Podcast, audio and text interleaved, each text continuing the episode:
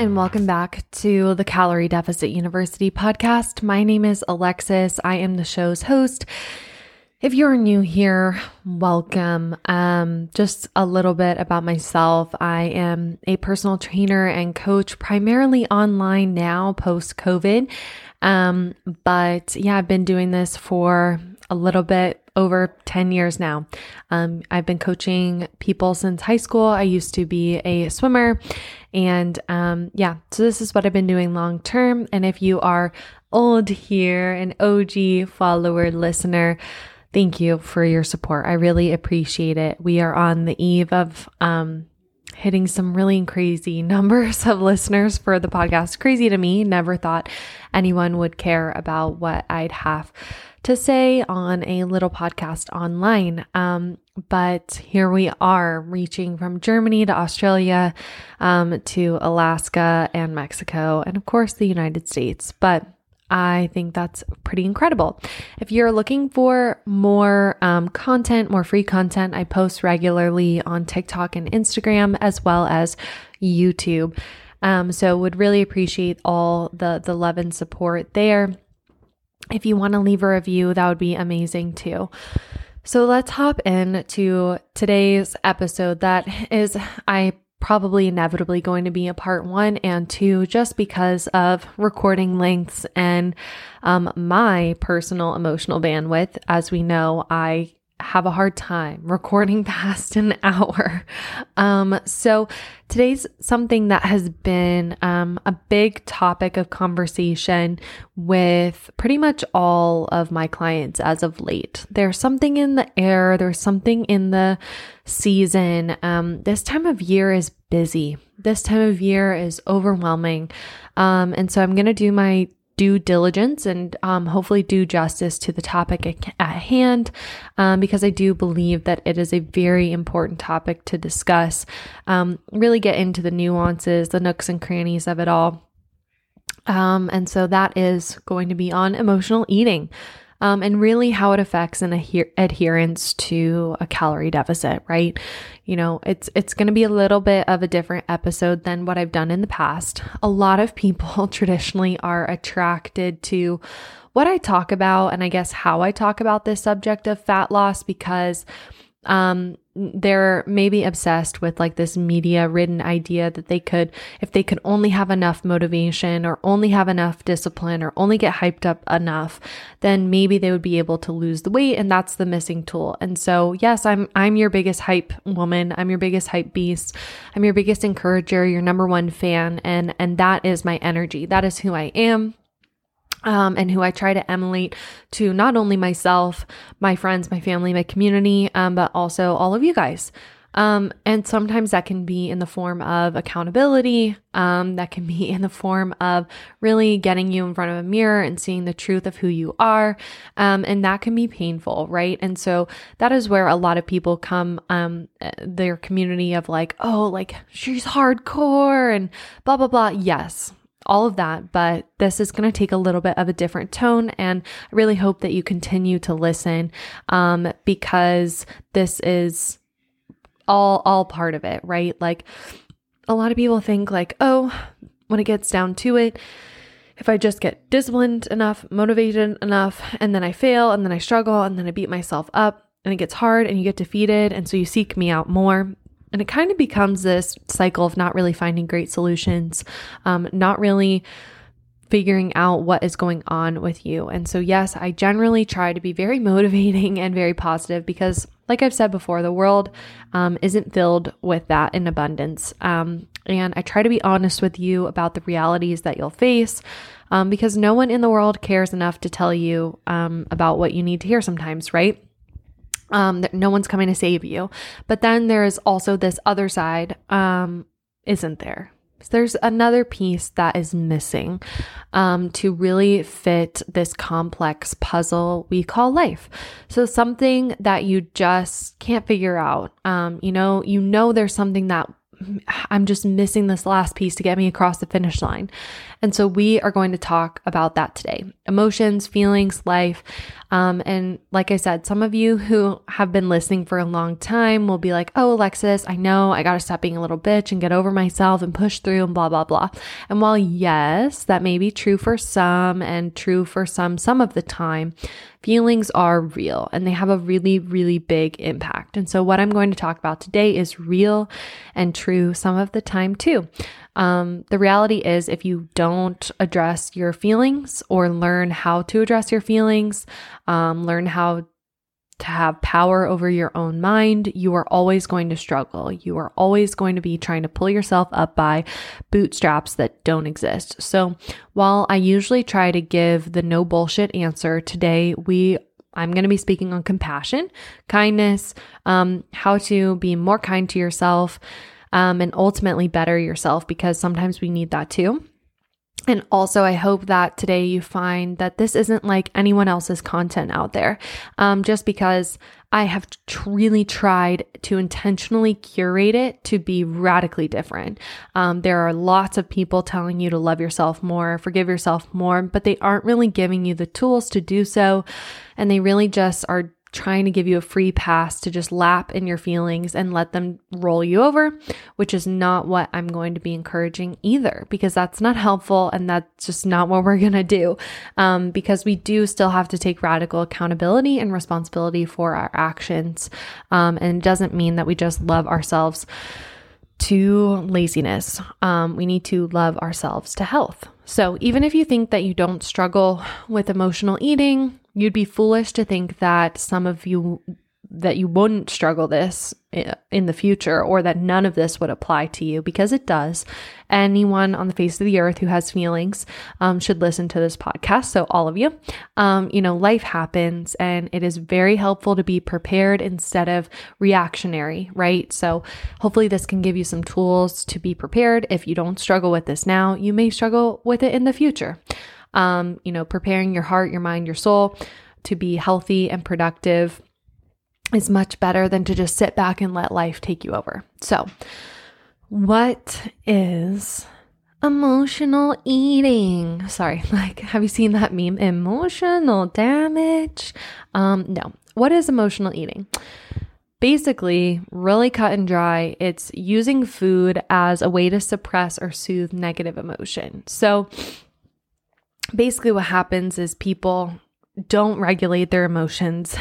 They don't even pay attention to fight or flight or anything that's going on with them internally. And then they reach for food as a way to just ignore or suppress that negative emotion. It could even be positive emotion, right? Some people binge on a holiday or a vacation because they have even underlying issues revolving around experiencing positive emotion. Maybe they don't deserve, or they have that belief that they don't deserve to experience positive emotion or don't deserve to go on vacation or anything like that. So, you could eat emotionally, whether you notice it or not. Most people are not intentionally aware, or it's painful to address and be aware of it, largely because it revolves around guilt and shame with eating, because they have this fundamental belief that what they're doing is wrong or bad. And that is basically a reflection of themselves and their self-worth, right?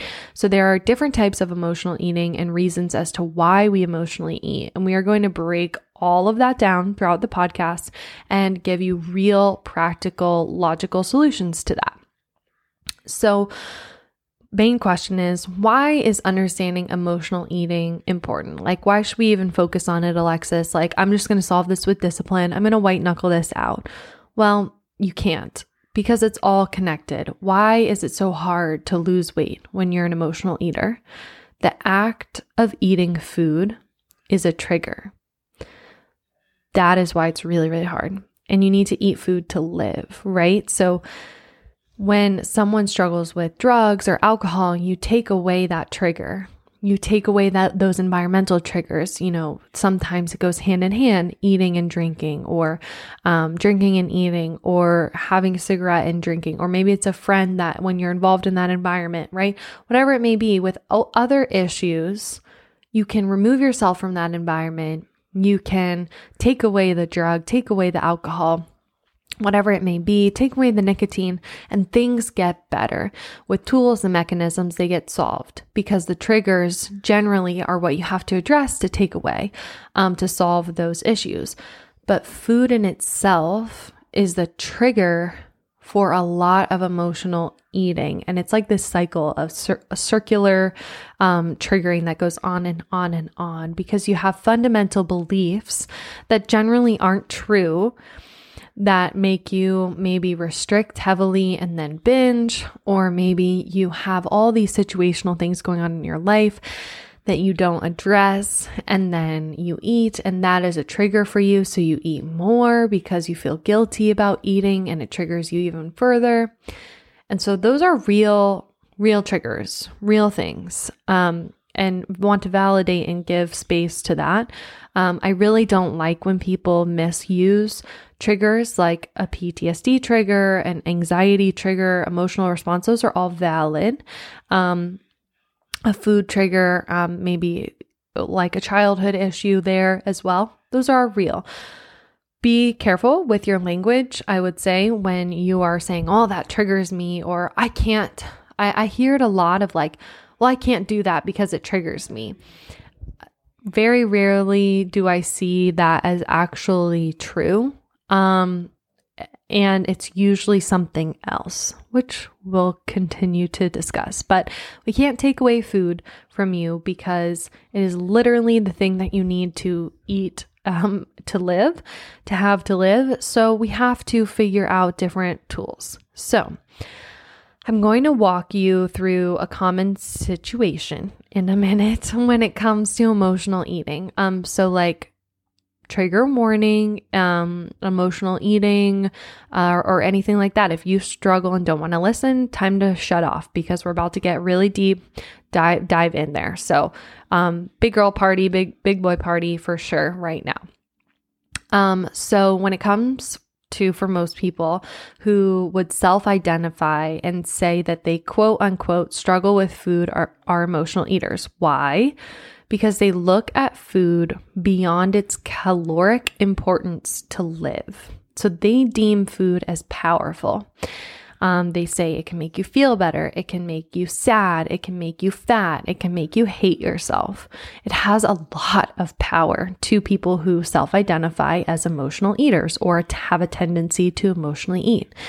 And if you spend the majority of your life looking at food as the reason as to why you're ugly or fat or not worthy to function in society or not be loved, then you are going to have a really fucking hard time eating. And you, like I said, you have to eat 3 times a day for the most part, right? So every time you eat or think about eating or shopping, there are lots of instances throughout the majority of your mundane life that you're going to be really, really upset and triggered. And that is going to take up a fuck ton of mental space to the point where it feels way, way, way too overwhelming. So why is this so hard? Well, normally if you, like I said, had someone who was an addict or someone who struggled with maybe like body image or anxiety, you'd say take away the thing that's causing the issue, the drug, the mirror, the scale, the situation you're facing in life, but you can't take away food. So like I said, we have to find tools that better suit us. It is really important to understand, and I really want you to hear me in this, and I'm trying to articulate as well as I can because I don't want to fuck this up. But I really want you to understand that generally you are not the problem. Yes, we have personal responsibility when it comes to our health, but what you need to understand is that you are a normal human being with feelings and emotions who from a young age has been marketed and molded and taught to consume some way to fix those feelings. That is the society we live in. Maybe it's shopping, drinking, smoking, exercise, binge watching TV, binge eating, whatever it may be. We as a society generally don't value addressing our feelings and finding tools to help us get better. And that is in gendered people and non-gendered people, men, women, non-binary. That is every single person. You're not able to escape that situation, right? So when we pair that with our fucked up food environment, you have an obesity epidemic. And so no wonder we're struggling. So we really need to validate that our current task ahead is a really challenging one, and it's going to take a lot of effort and a lot of time to undo. So Grace, great place to start is to stop judging yourself, stop judging others, stop putting yourself through the guilt and shame hellscape, and really, really accept that food is not an enemy. Food does not have feelings. Food does not have power over you.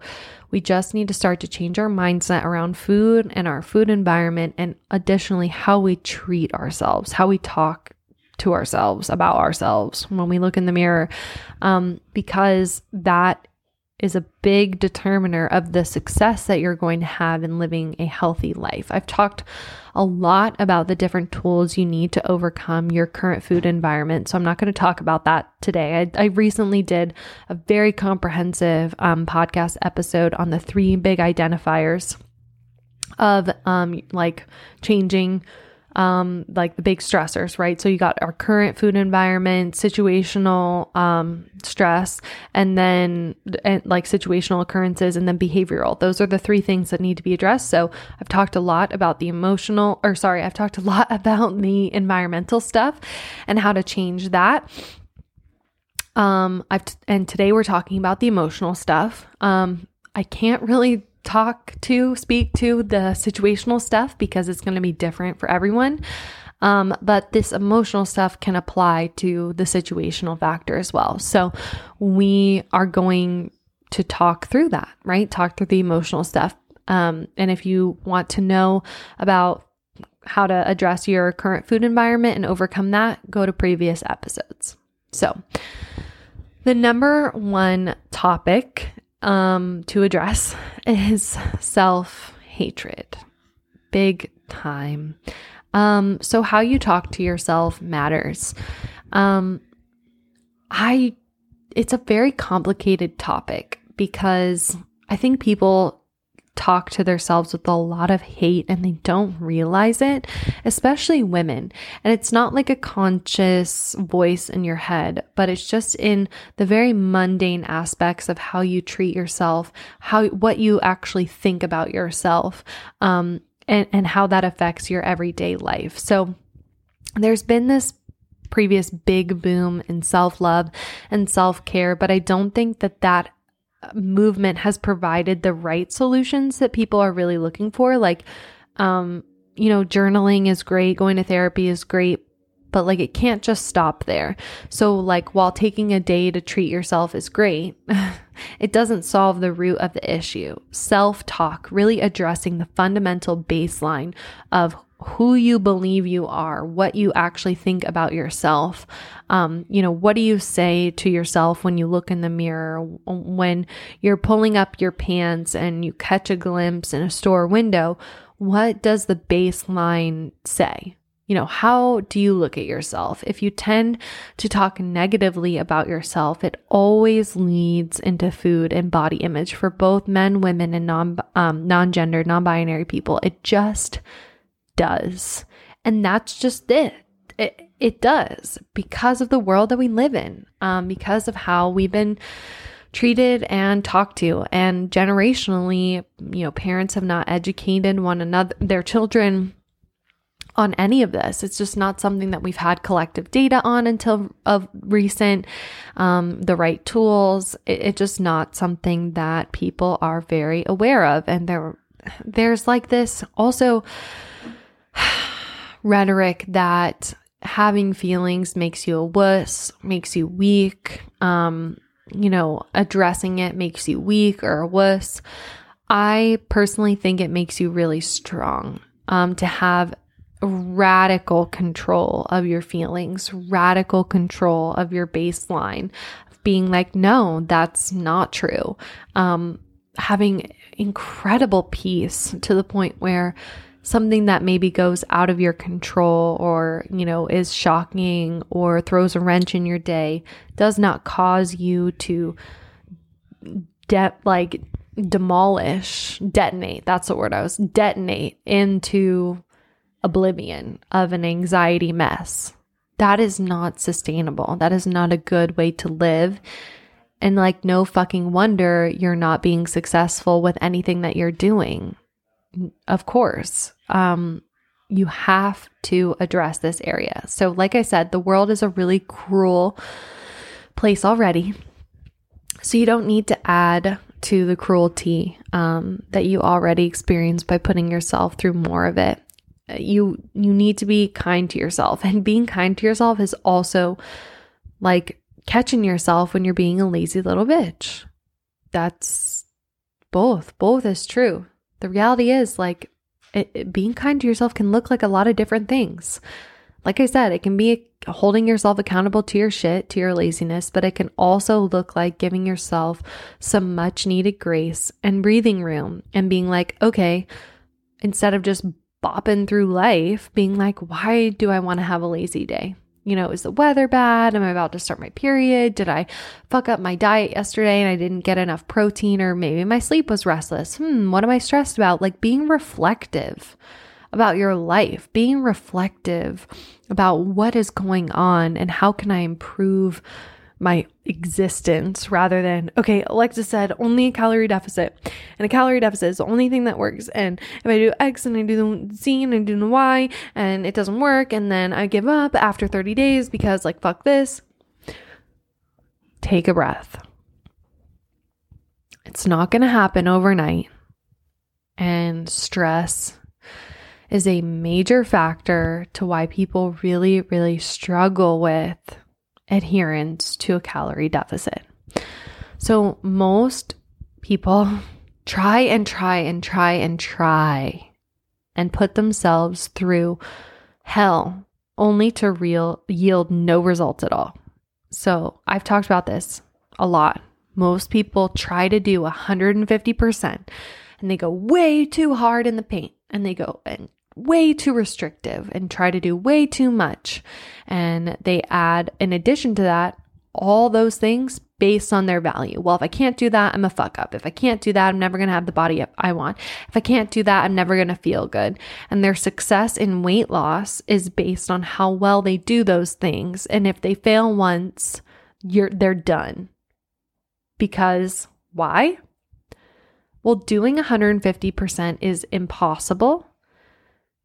And so they give up before they've even started, because they've set themselves up for failure because these crazy standards are crazy in the first place. So, like I said, you'd be much better off being consistent with 80, 90% and being satisfied and patient for the long term and not feel like a failure. And I think a lot of people, this is where I will say the accountability part comes in. A lot of people feel like they're putting in 150%, but because they've got this fuck it mentality, all in and all out, they're actually only 50% of the time. So yes, that is where the truth comes in of, if you're not being consistent enough, then no, you're not going to see results. And if you're not letting it be enough time, then no, you're not going to see results. Personally for me, and I'll post it on my story, because I'm in a specific goal for a calorie deficit now too. I'm with all of you. So if you want to see daily stuff, I'm posting daily stuff of my calorie deficit. I physically have a note tracker on my phone with a green check mark for days, like literally with a calendar, a green check mark for days that I'm on track, and a big ass X for days that I'm not on track, because I am literally that much of a baby. I'm literally, and if you find that offensive, sorry, it's not meant to be offensive. I need that radical accountability with myself to physically see on a calendar, on a schedule, no bitch, you did 3 days of consistency. You're fucking fine. You're going to be good. Just keep going. Take it a day at a time. I literally have to do that every single morning. As obsessed as I am with the gym, as obsessed as I am with food, healthy food and nutrition science, as obsessed as I am with getting outside and walking, even with being literally obsessed to the point where I've made this my entire life, business, and existence, I still have to get up in the morning, look at my progress and say, no bitch, You've got this. Because why? Because I'm a fucking human being. That's why. Okay? So take a breath and just take it day by day. If you need to track day by day to know if you're being consistent or not, then do it. I know my eyes lie to me. I know my brain lies to me. I know that when I look in the mirror and I'm like, wow, you look like shit, that is not the truth because I have the data. I have the numbers. Okay. I have the accountability to remind me that my brain will lie to me. My brain will try to trick me because that's just how it goes. So let's break down that all in, all out mentality.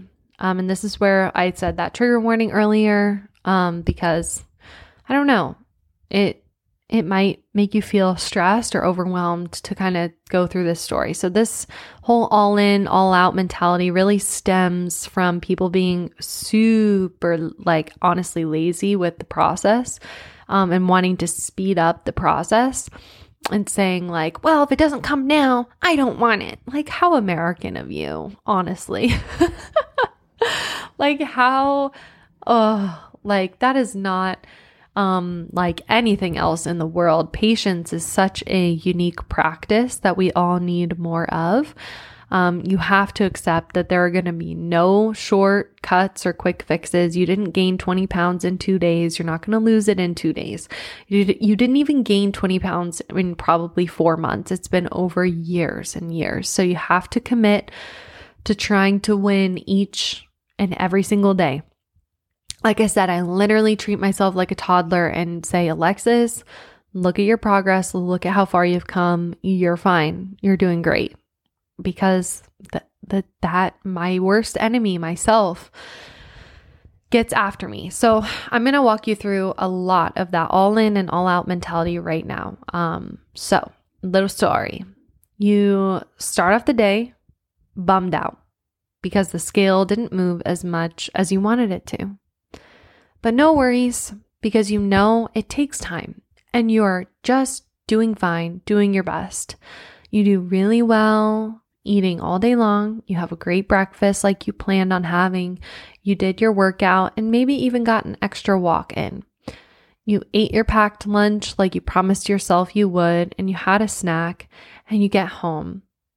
But your sick mother calls you to talk about her new hip pain that she has, and it's really bothering her. And so you take on a little bit of that emotional load for her and calm her down and get her back to reality and her new base or her baseline. Your son is throwing up from having something bad he ate earlier at school. And now you're worried, maybe is it something he ate, or is it going to make everyone else in the house sick? And it's the stomach flu going around. So you take on that emotional load, you help your son feel better, put him into bed, and try and make sure that the rest of the kids are not going to get sick as well. Your older daughter got back a bad grade on a test that popped up on the online grading, and she needs consoling. She's trying to get into her favorite university, and she needs specific grades, and this is really going to tank her success. You console her, take that emotional load on, and get her back to baseline, because one grade isn't going to set you back on getting into the university you want to get to. You tell her it's the consistency, babe. It's the day in and day out. You're doing great and you're just fine. You take a deep breath, looking at the dishes in the sink, wondering, should I do this? Maybe there's laundry that needs to be done. Did I take out the dogs? I did. Your spouse comes busting through the door at 6 p.m. and is worried about something at work, and you're having a hard time finishing up the dinner dishes and handing them a plate because, oh, well, you realize you forgot a key ingredient at the store for dinner tomorrow. And you say, fuck it. You can't do it anymore. You don't want the dinner that you made, or maybe you forgot the key ingredient for tonight's dinner. So you say, fuck it. And you order a pizza. And you normally wouldn't be bothered by this because all of the additional stress you've had, and remembered earlier that the scale didn't even move anyway. So why does it fucking matter, right? You can't do anything. but why are you bothered by it now? So instead of having 2 slices and some salad, you go at it. You finish all of the pizza, you have some chips too, maybe some cookies, and you decide to dig into the box of chocolates, maybe a taste of ice cream. And later that night, you're still kind of hungry because you didn't eat any protein or fiber for dinner, and go back for some chips and a PB&J and finish the night off with some milk to wash it down. You feel the guilt and shame rolling in. You go to bed with a pain in your gut, both from the food and the realization that you'll have to face tomorrow and do it all over again, not addressing any stress that you were bombarded with earlier. You wake up the next morning and the scale is up. Cue panic. This doesn't work. Ticker tapes across your mind. You shove down that feeling and you try your best to go about your day. You have some breakfast and realize that you forgot your lunch because you were going to have leftover dinner from the night before, but you had pizza instead. Already bothered by your stressful vortex that you have been in since the day prior, you order lunch with the office, and instead of making a regular choice that you would make that would help you feel better, like some grilled chicken salad, you go all in. You say, I'm going to have a burger with an extra large side of fries, and I want the regular Coke today. You get home feeling hungry and sluggish with the stress from yesterday and your shitty lunch. And all the stress comes piling in that you still haven't addressed. So you make a sandwich for dinner and slop on the couch for 3 hours until bed.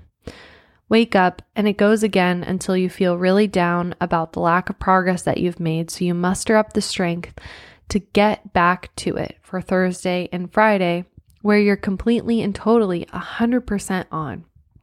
You have your breakfast and pack lunch and prep dinner because you finally got all the ingredients you needed and got back on track, and it was delicious and satisfying, and you got 2 workouts in and even an additional walk, and you even denied yourself the 1 little chocolate that you wanted on Friday evening and the 1 serving of chips that you wanted during lunch on Thursday. But Saturday is here, and you already had plans to go out, and so another wrench of guilt is thrown at you. So fuck Sunday too, because Monday's right around the corner, right? So you can just have a clean slate then. But on Monday, you wake up and the scale is the same. And so you wonder, what's the hard work worth anyway? I can't fucking do this. So you're out. So what would happen if you just tried your very best with every choice that you get faced with? What if every time you eat, you said, I'm going to try my best to eat protein and fiber and enjoy my meal? What if you looked at yourself in the mirror and said, even though I might not feel beautiful or feel sexy or feel hot right now in this moment, I'm going to choose to tell myself I am. Even though I'm not perfect, and even though this is taking longer than I want it to, I'm going to choose to tell myself that I need to be patient. You have to accept that life is beyond full of failure. Weight loss and trying to do better and be healthier is going to be full of what you deem as failures. You may feel like you are going to fail. Accept it. Accept those feelings and challenge them. Challenge yourself to do better each day, and it will get better a little bit at a time. So, although I kind of fucked up the story in between, but you kind of get the gist of what I'm trying to paint the picture of. Do you see the patterns of your life? Do you see the patterns of the things that you let spin out of control? And in the story, you only had really 2 days of consistency, and you had 3 days of overeating. That's not going to get you where you want to go. Versus if you just had a little bit more grace and you said, wow, today has been really stressful on that one day. Let's have a pizza, enjoy our time together as a family, talk together collectively as a group, address our feelings. and tomorrow is what it is, you'd have a much better day, a much better success rate, and trying to just breathe and slow down in life a little bit. So, you know, really diving deep into what's the problem here in the story that I just spewed out. And honestly, there's so much to unpack, like a lot. And I want to figure out where I can split this episode well. But we'll just start. You have to actively address the root cause. You have to get with yourself and figure out what is the root cause for you. For some people, it might be fear. It might be laziness. It might be something that happened to you in childhood that brings you back every time you try to diet or do something to improve your health. I will give you a personal example about myself because it's the internet, right? And we're all oversharing these days. But for me, it wasn't until probably this year that I realized that I had really struggled with anorexia at a time. And even the thought of thinking about having to diet for a long time really gave me a lot of anxiety. So I personally set out on a mission to fix that feeling. And so the way I fixed that was doing a bulk. And taking a year off of training and doing a horrible, miserable corporate job. But that's another story for another day. I did the exact opposite of what was terrifying to me. I told my brain, you can have food. See, there's enough. And you can use that food and additional body fat for a purpose and put on some muscle. And then you're going to go into a deficit and you're going to be okay because it's healthy this time. And for a purpose to reveal all of those pretty muscles that you built. And guess what? The deficit isn't forever and you're going to bulk again and then cut again. And then you're probably just going to maintain and exist then forever. And so see how I'm rewriting the story that I've been telling myself by rewriting it with the truth. I'm level setting what is actually real with myself because those are real fears that I faced. I feared eating 1,400 calories a day again, in context for me at the time when I was eating 1,400 calories a day, every single day I would have a mission of I had to do at least 1 hour of walking. And then I had to do at least 90 minutes of strength training so that I could see at least 1,000 calories burned on my Apple Watch. All arbitrary bullshit that I just made agreements with myself, deals with myself of, if I only do this, if I only do this, then I will finally, and the resolution there was, I will finally be happy. It was, I will finally be happy with my body. I will finally like who I am or like what I see when I look in the mirror. And I did. I lost a lot of weight and I was not happy when I looked in the mirror. When I looked in the mirror, I thought I was morbidly obese. I literally looked in the mirror and still saw this person that was just not there. I was wearing, like I said, clothes from middle school. And it wasn't enough.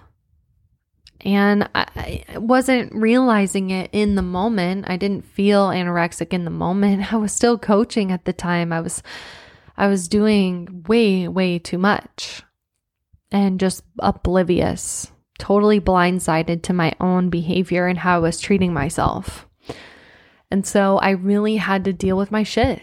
I had to deal with body image. I had to remind myself that I'm really bad at seeing myself for the truth in the mirror. And when I talk to my clients, I call this the mind fuck.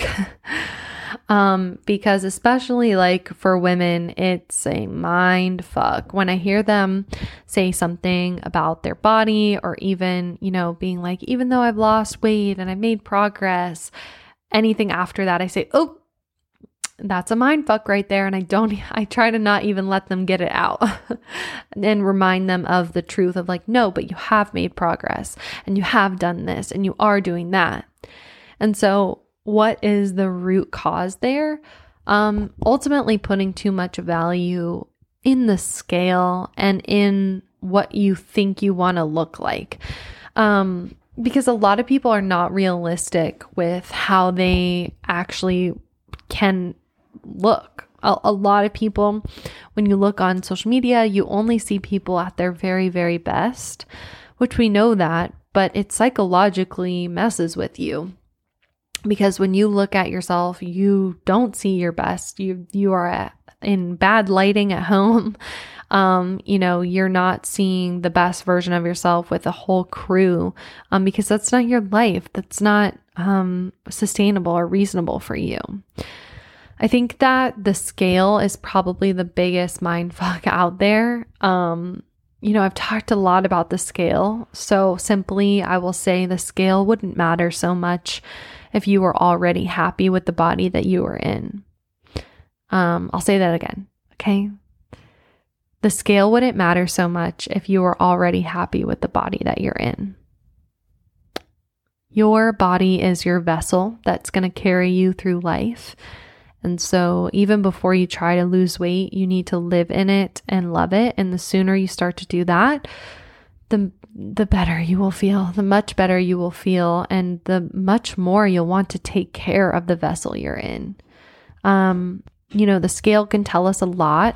It's great. It's just some data though. And you don't need to put all your value in it, and you don't need to hate it or get frustrated at it when it doesn't go the direction you want it to go. It generally doesn't tell us just how successful you are at what you're doing day to day for fat loss. That's just the truth. So again, self-talk, getting better at talking to yourself more positively is very, very important. Most of the time, you can stop yourself from spiraling like this person did in the story. It could have stopped at the scale with a little pep talk. The scale doesn't matter much. It's just a number. I'll stick to my plan and it will go down eventually. Reaching out to a coach, saying, thank you, scale, for your data. Now goodbye. I'll see you tomorrow morning. Or just avoiding the scale and taking body measurements. Another thing is that life gets away from us being prepared. So in the story that I kind of fucked up telling, they forgot an ingredient for dinner, right?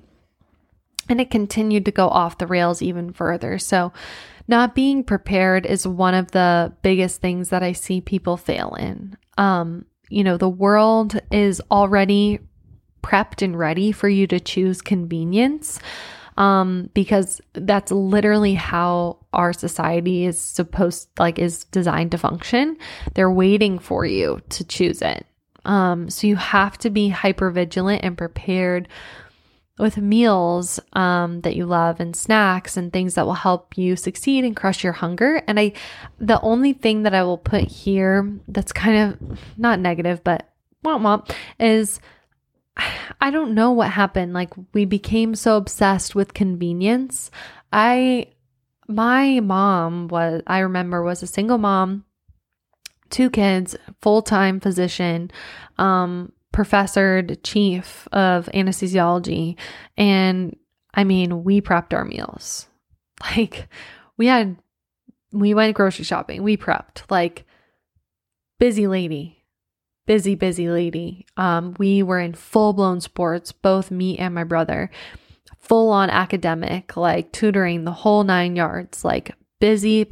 I remember we would get up like at 4:45, 5 o'clock to go to swim in the mornings.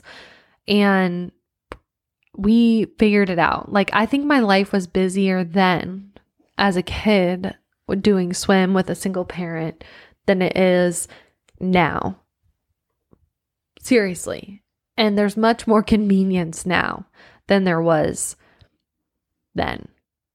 I just think we've, as a society, kind of become accustomed to, well, yeah, I'm going to watch my 3 hours of shows, duh. But like, meal prepping couldn't be me. And I just want to challenge that you are going to have to cook for yourself. That is not like a new thing. Like this is that is a modern problem. I mean, for thousands upon thousands, arguably, I guess, billions of years, human existence has always cooked for themselves. That is just it. We are just the most bombarded we've ever been with media, with convenience, with everything is trying to grab our attention. And so you have to change your environment.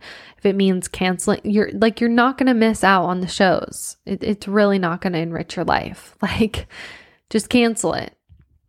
I literally had to be very, very aware of that. I will tell you, about 7 months ago, I would literally sit and watch TV and not even realize it. And I had to put treating myself like the baby that I am, the toddler that I am.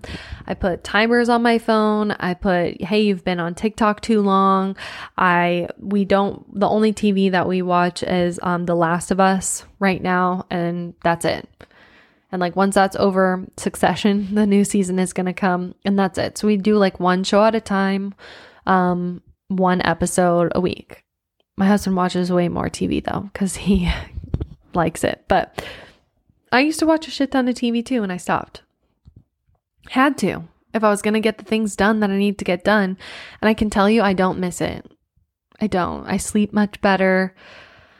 I'm less wanting. I'm more patient. I go outside more. I have more time to cook, more time to plan, more time to do work. Seriously, you need to have to adjust your priorities. You have to expect that things are not going to go perfectly. Most people who are trying their best to get healthy think that they have to do this like, oh, so perfect. And they tell themselves, if you aren't perfect, this won't work. But that just simply isn't the case. Like I said, you're going to feel like you're failing, but you're not failing. You're not. Any effort, any amounts of effort means that you're still in the game and you're not giving up.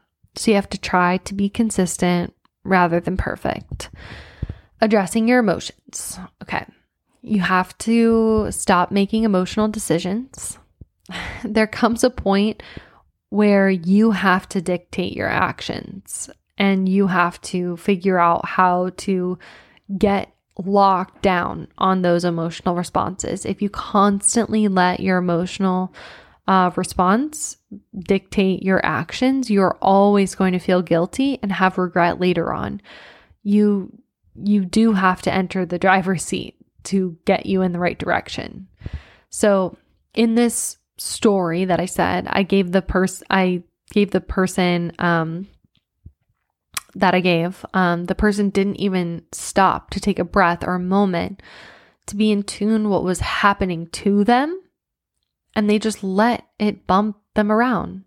Like most people just bump around through life, letting anything and all the things happen to them.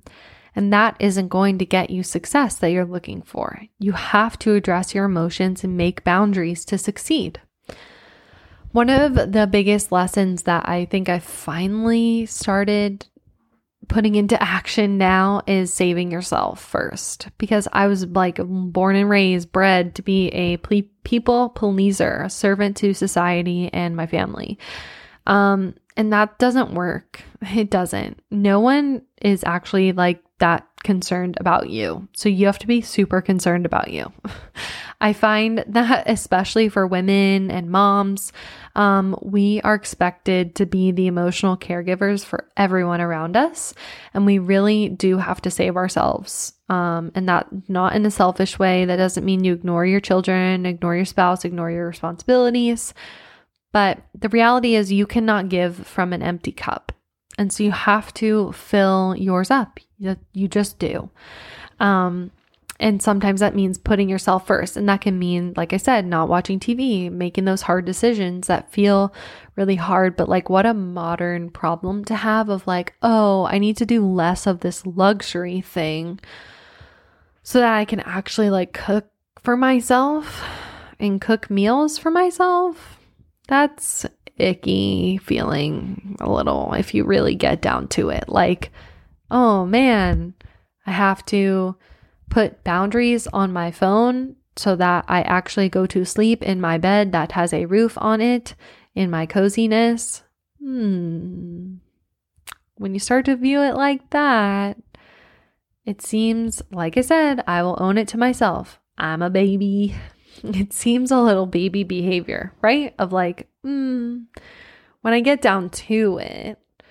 And I do hate the sentiment of like, we all have 24 hours in a day. No, everyone has a different 24 hours in a day, but there's time in existence, right? And we can all prioritize better. Okay.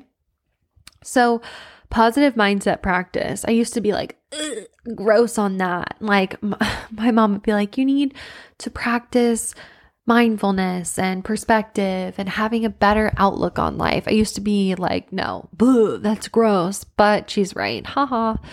Need a mom in our lives. Like I said earlier, most people just go through life letting it happen to them. And they let their mind wander and take them wherever their mind goes. So you have to learn vigilant, very, very vigilant, active control over your thoughts and learn how to talk to yourself more positively. Making solid plans and sticking to them as best you can. A lot of people make these really fucking great plans. They make great meal plans. They work out. Like they hire someone like me. I help you make a really good plan. And then they never stick to them. Even with the accountability, never stick to them. So you can make all the plans and preparations, but if you don't stand firm in the carrying out of those decisions, then nothing will ever get accomplished, ever.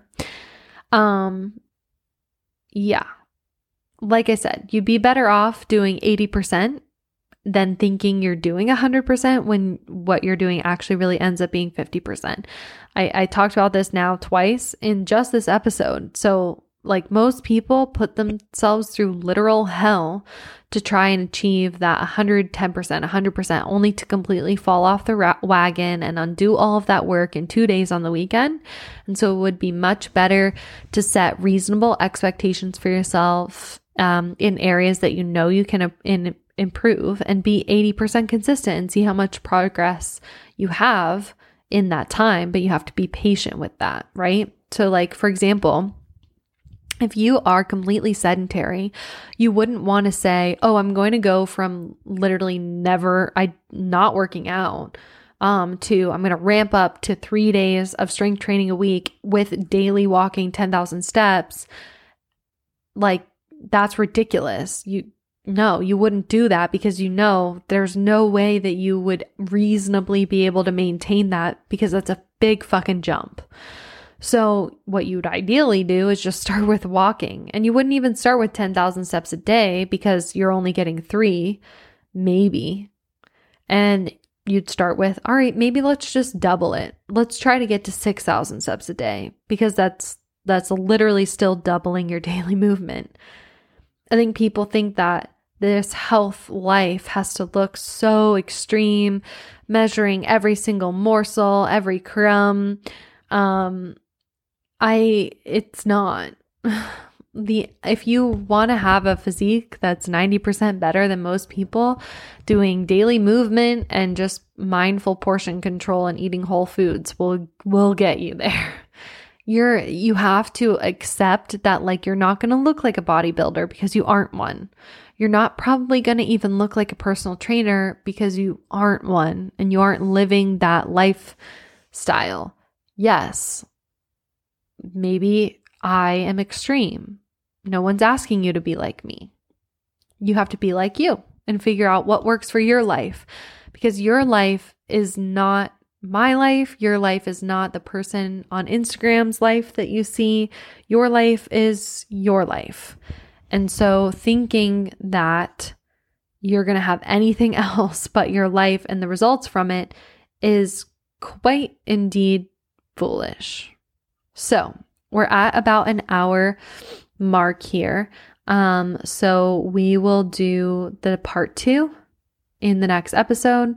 And that's where we're really going to get into the real solutions and dirt and getting down deep and dirty. So we've set the scene for emotional eating and kind of started to talk through those different topics and what people really face.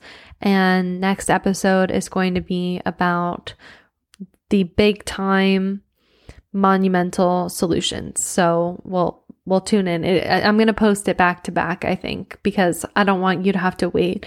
I think these are both really, really important episodes to have in your toolbox. So you'll get that as well. Thanks for tuning in.